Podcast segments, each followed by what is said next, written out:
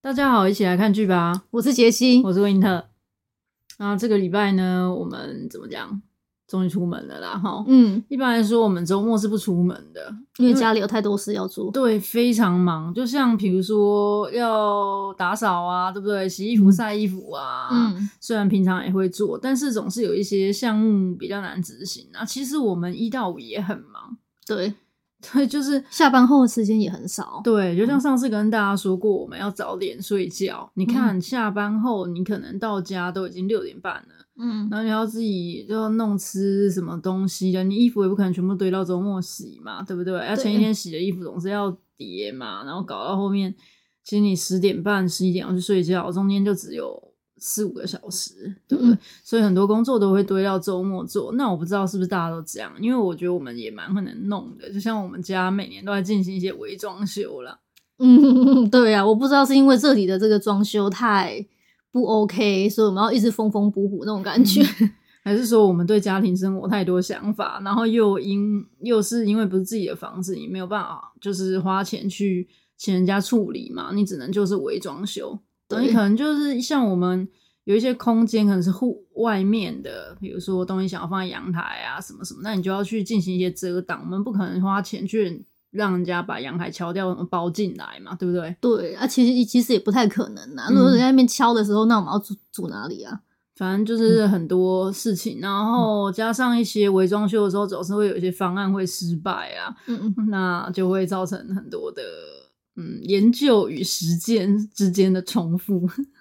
然后又重新就是在就是立弄弄起这件事情。反正有些事情，有些专案都是一而再再而三重新再做。然后，而且我们很容易又发生新的专案。我现在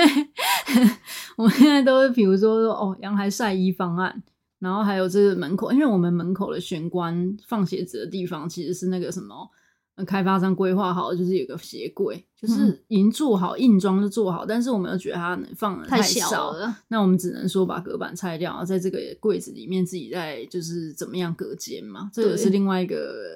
事情。一个项目啦。对 对对，然后家里项目真的好多哦、嗯然后然后说到这超市，其实我们家这附近的超市叫做奥乐奇，这台湾好像没有这超市，它是一个德国的超市。嗯嗯，然后它是在去年十二月底开，然后开了就是两三礼拜，接近一个月这样才我们才终于过去。因为每次这里哈，只要新开一个地方，都会人山人海，真的非常恐怖。真的，那时候其实我也是，他刚开的时候，类似好像是十二月底那时候，嗯嗯就是圣诞节，嗯，我就在大众点评上面看到有一堆人在 PO，就是新的那个商场去了有哪些什么攻略啊什么的，一拍那照片里面都是人挤满的那个画面，我看的就觉得好恐怖，我不对啊敢不敢过去。然后我们这一次是带卷卷一起去啊，其实就是带他出去，顺便出去散步。然后到超市的时候，本来想说进去会不会带狗进去被赶出来，还好卷卷因为很小，就抱着就可以在里面逛了。对，因为像台湾百货公司不是都能带嘛，只是说不能落地，对，也不能一直这样抱着吧。台湾百货公司好像意思要用是说推车，推。就是要把它装起来。对，对，那我们就是这样抱着就进去了啊。然后我觉得卷卷也还蛮开心的。嗯，然后逛回来之后，因为那个商场里其实有辛巴、啊有什么之类，逛回来之后，我们还是回来在家 里再 加外一卖点的叫外星巴卖， 克，对。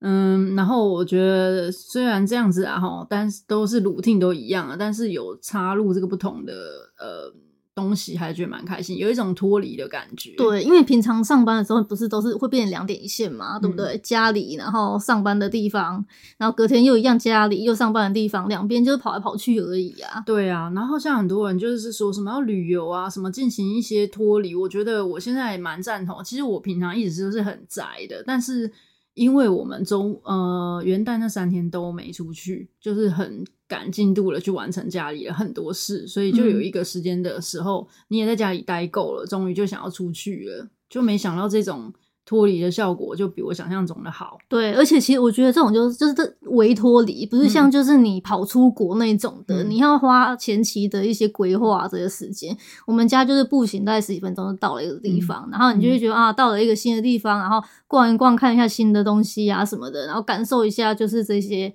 一些玩乐的这个场所的这种气对氛，对就觉对得还蛮好的。但是我觉得是因为它是新的地方，假设你每个礼拜都去的话，你又进行不了维托里了。对，所以我觉得可能就是要找其他地方，但我们家里附近其实已经越来越多这些地方可以去了。然后另外，我觉得是要脱离你的 daily routine，嗯嗯、呃，比如说，嗯，可能早起十几二十分钟，然后某一天早起十几二十分钟，然后就去六卷卷。呃，对，对其实对我之对前也很想要这样做、欸，对啊，对，就是这种有额这样，这里有一下，那里有一下呢，其实就会让你的生活变得比较不一样。然后或者说下班的时候换走一个路线，其实也有差。嗯，对，对啊，我觉这得这跟遛狗其实是一样的啦，嗯跟卷卷就是可能走一些不同的路线啊。嗯，但是也不用每天呐，因为你如果每天都这样做，就没有什么脱离的意义了。你每天光搞这个就很累，对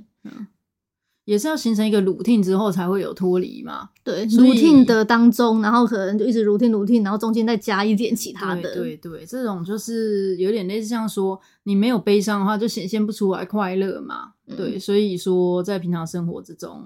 嗯，一直 routine 也是很正常的啦哈。然后我觉得这种微脱离也是蛮重要的，就是说，因为一直去期待一个大的脱离啊，其实是一个比较困难的事情。就像对啊我们家就是每次一直租房子，那你一直期待说有自己房子后你就买这个买那个，怎样怎样过好自己的生活，那其实那个都遥不可及呀、就好感觉好像很遥远，对不对？嗯，那还不如趁现在就可以的力所能及的时候，就这里弄一点，那里弄一点，就让自己的生活过得比较开心。我只能说就是可能今年啊，可能二零二三年我们开始有这个想法，所以搞了家里这么多的伪装修跟这么多的案子要处理， 就是已经忙到已经觉得说上班耽误了我的家里，就是下班后的这些专案对的。对对，我有一点那种感觉，我就感觉上班真的太浪费时间了，那好耽误我的生 活。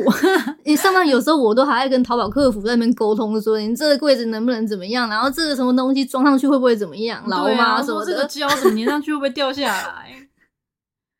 嗯对啊，就真的是也是蛮累的。嗯，好啦，那我们现在要进入今天的主题啊。今嗯天是想要跟大家聊一下非法正义，对，这个其实是我们二零二三有把它提出来，就是说是我们还蛮喜欢的一出剧，而但且一它直是没有深聊。对对对嗯嗯对，那我就先上剧情简介啊哈。好的，一个白天是警校的学生，周末则变成正义化身追杀坏人的大学生。嗯在追寻正义的过程中，挑战了社会大众啊、媒体啊、执法单位对正义的认知，也引发人们思考的一个故事。这出片呢，它的主题其实也是蛮老套，它就是嗯以暴制暴嘛，对不对？嗯然后使用私刑。嗯我一开始看第一集的时候，我觉得没有特别好看，嗯因为他就是就是演到就是男主角出狱之后报答就是那个犯人，然后就结束这样嗯了子。解然后我就想说，哎，有点像《模范计程车》这种感觉，嗯嗯又是对这个样子。嗯所以前面几集没感觉特别精彩，但是后来你又跟我讲说，其实后面还不错，所以我们就又一起往下看。嗯，然然后后就觉得蛮好看的。对，而且它是剧情里面多有曲折哦，嗯它并不是就是跟《模范计程车》一样的，而且它后面有一些角色加入。嗯，就就让它是显得比较精彩。对，一个那个叫赵宪，他是嗯刘志泰演的，他里面演一个就是警官，负责就是追查这个自然维护者的人，嗯然后一个是 DK 集团的副会长，是李俊赫演的，嗯等于他他是因为很喜欢就是那个男主赫这个自然维护者这个人，就把他当做一个偶膜拜的像对象、个偶像这样子，就加入这两个角色，就觉得很好看。嗯嗯，我其实是没有从第一集开始看的。我没有从第一集开始看的理由，就是因为他的主演是南柱赫。对，前我面的就是他了嘛。对，，所以说我对他铺陈这也没兴趣，我只想知道剧情之后的发 展。因为男主二就是让我会有这样子的想 法。对，然后我觉得真的难得看到刘志泰在这一出变这么胖哎、嗯，对，因为他本来就长得还蛮高的，然后他故他应该是故意为了戏增胖，他嗯变得整个变得好大只哦、但我不知道他是不是有化妆，我就觉得反正看起来有点不是很自然呐、嗯，嗯，那而且他在里面就是非常强壮啊，然后就感觉有点不太可能、不太现实的这种感觉。嗯、但是整体而言，我还是蛮喜欢的，因为我觉得我可能把它当成漫威在看。嗯我觉得 Disney Plus 的作品都有这种特色，就会有一种很卡通的感觉。嗯对，，然后里面还有一个是那个记者，就是那个女生、头发又可以染的那种红色，它嗯是整一个体很感觉就就是蛮卡通的啦。哦对吼。然后我觉得怎么讲，那个南柱赫这边呢，是他入伍前的最后一部作品了。嗯，嗯，然后他上一部我看的是二十五、二十一然哦后也是一出好剧诶、对，二十二十一那时候是跟金泰梨合作的嘛，嗯嗯、我不太清楚这一出这么好是因为各方面编剧、导演还有他对手戏的演员的因素，还是有男主角的成分在里面 啊。总之，二十五、二十一是一部我觉得题材也很不错，然后很可以引发大家各种回，不管是回忆呀、还是感触的一出片，然后很多画面也拍得非常漂亮。哦，这样子哦。其实我觉得南嗯柱赫他就是参与的剧，我觉得都还不错。我觉得他也蛮会选剧本的，就像你刚刚讲《二十五二十一》这一出，然后他之前还蛮有名一出，就是那个举重妖精金福柱嗯嗯嗯跟李圣经搭档的演的、这一出，就是也是那种校园爱情剧，嗯然后演的就是。可可爱爱的，然后两个人谈恋爱的这种，然后又蛮正向的一出剧，就是那个女生胖胖的，然后但是后来他两个就是喜欢上对方这样子。嗯，男主角我不知道他剧本是不是他自己选的，他的经纪公司是跟玄度妍是同一个。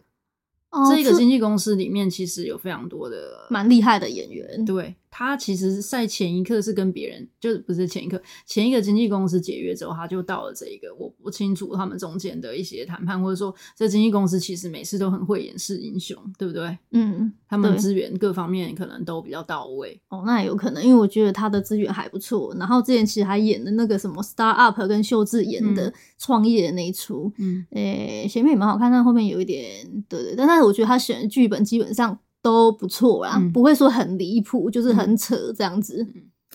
然后我觉得还有另外一个喜欢，就是他整个的武打动作也是非常流畅。然后我看着他们对坏人，就是和自然为之者对坏人就毫不留情的乒乒乓乓，我觉得大快人心。因为你看的时候，他一定会交代说这坏人为什么这么坏嘛。然后你看他就是去打这个坏人的时候，就是对他好，就是很干净利落在处理他，你就看得很爽快。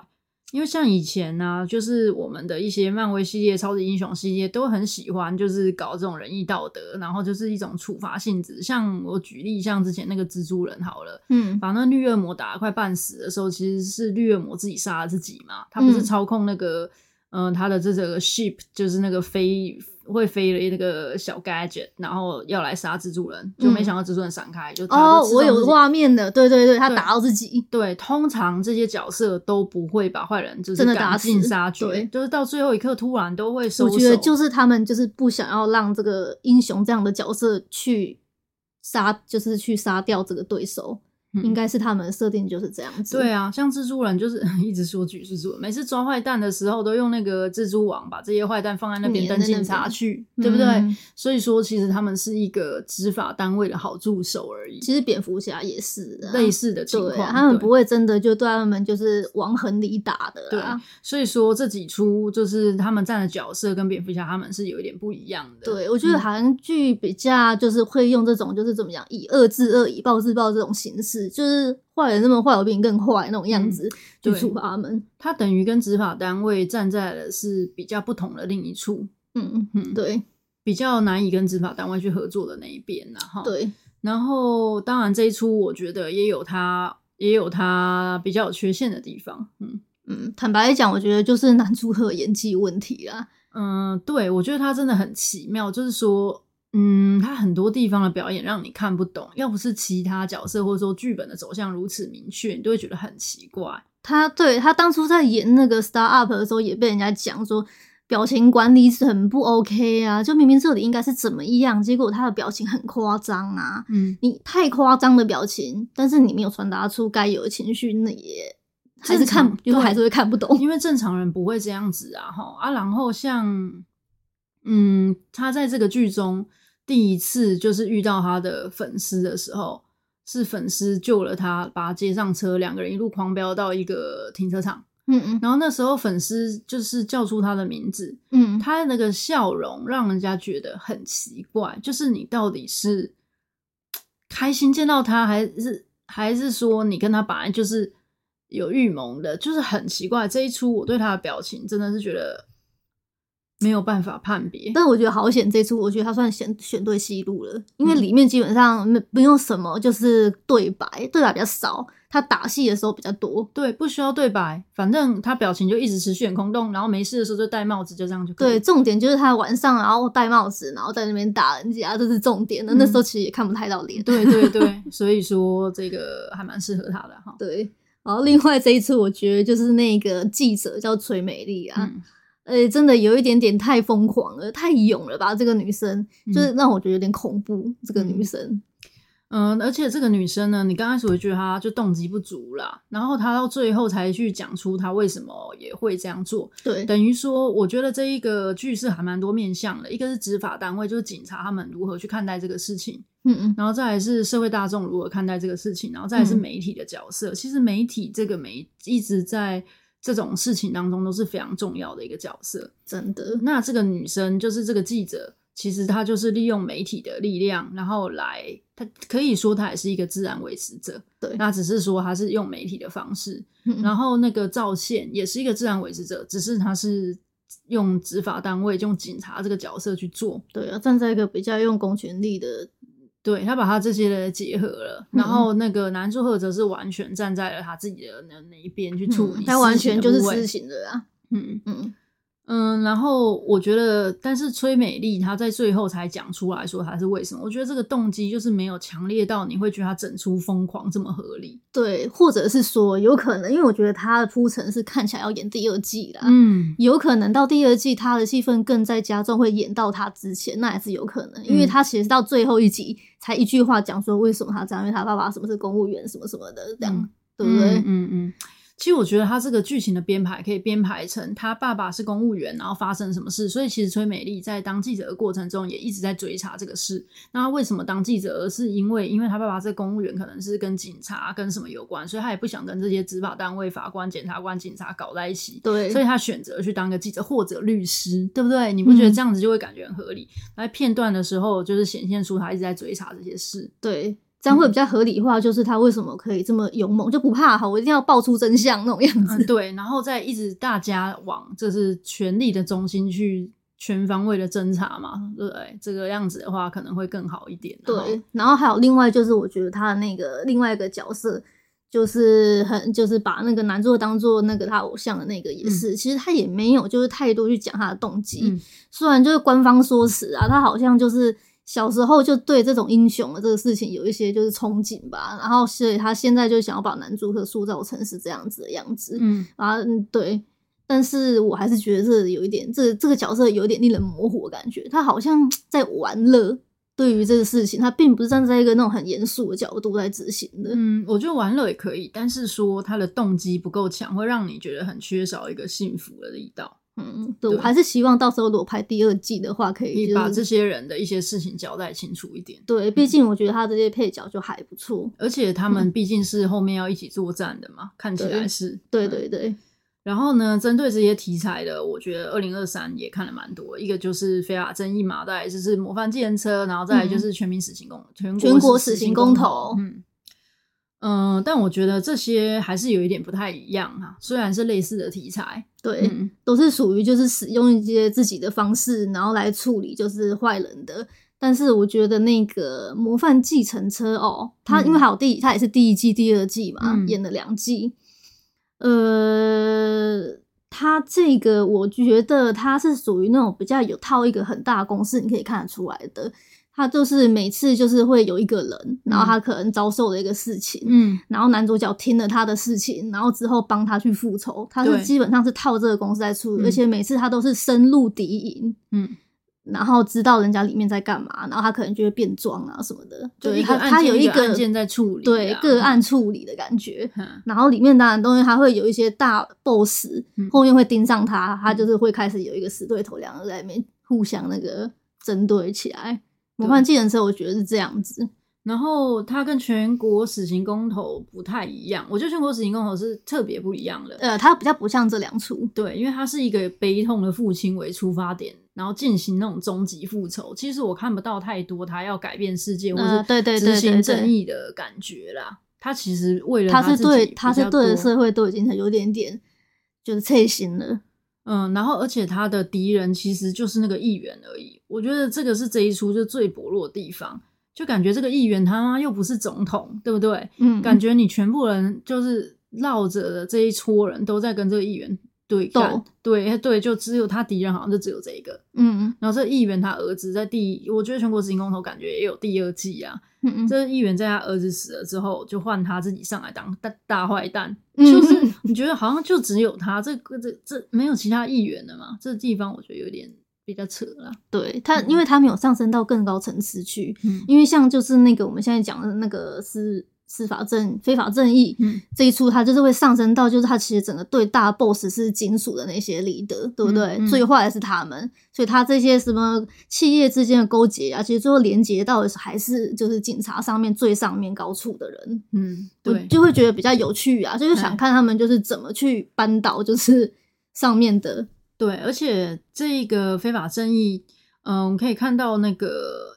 有不同的力量的加入，就是有不同的专业在这个团队里面，有人是嗯媒体界的，有人是警察界的，对不对？对，那这然后有人是黑暗面的，然后有人是财阀嘛，啊，那对对对不对，那至因为每次我们看到这些人都没有人是财阀的，嗯，就嗯是我们不要忘记那个谁，钢铁人还是蝙蝠侠对啊有，讲过，他说金钱就是我的 super power。那那应该是钢铁人吧？对啊，就是也也要有一个这种有钱人是站在那一边的，让那边有适当的这种能力嘛，对不对，？啊你的各种就是设备什么也要好，先进才有办法跟人家就对抗啊。，对，这样子的话会就会比较精彩啦。嗯，那我觉得像武打部分的话，全国实行公投它基本上没有什么武打部分，对，他其实都是靠一些那个 IT 啦，还有就是教授脑子好像很好使啊，他布了这么大的一个局，就这样子。然后而且跟他合作就神经病很多，而且我觉得他们这些狗脸是互相不信任的，他们没有这种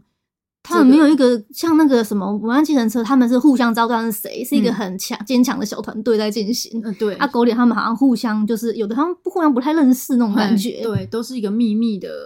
各种，然后每个人都是有自己的私利才进入到这个团队里的，就比较对不那么温馨。嗯但是《模范继承车》，我觉得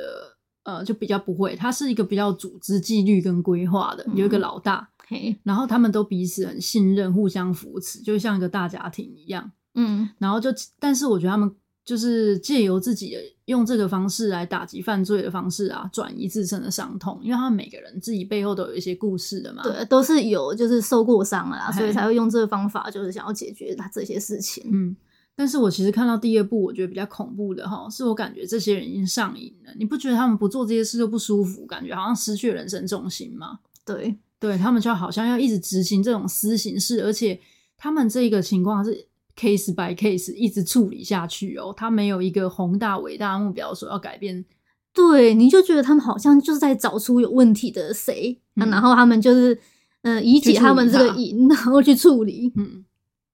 就是这个问题啦哈。嗯那嗯。然后我觉得还有感情线的部分呢、啊嗯这个我也觉得好像这种剧好像通常不会塞太多感情线。嗯我觉得《模范计程车》比重是最多，就是那个李帝勋跟那个表义珍好像有，但是也是若有嗯若似有无似无，没有什么任何的，就是就是承诺的那种感觉啦。嗯，哼因为我觉得好像走到感情线之后就没有办法再走下去了。对，所以这种剧，我觉得他们的模式就是通常会不会要有这一段，对啊，因为会很重点奇就会怪对会会会失焦，他们重点不在这里。而且感觉好像有了感情之后，不是应该要走入家庭，还怎么做这种危险的工作啦？ 对啊，然后那个叫什么全国死刑公投，嗯，嗯，应该是也是若有似无啦，但是到后面感觉好像都没有了。就是，嗯，这是我理解啦，对，啊，这一出是完全没有，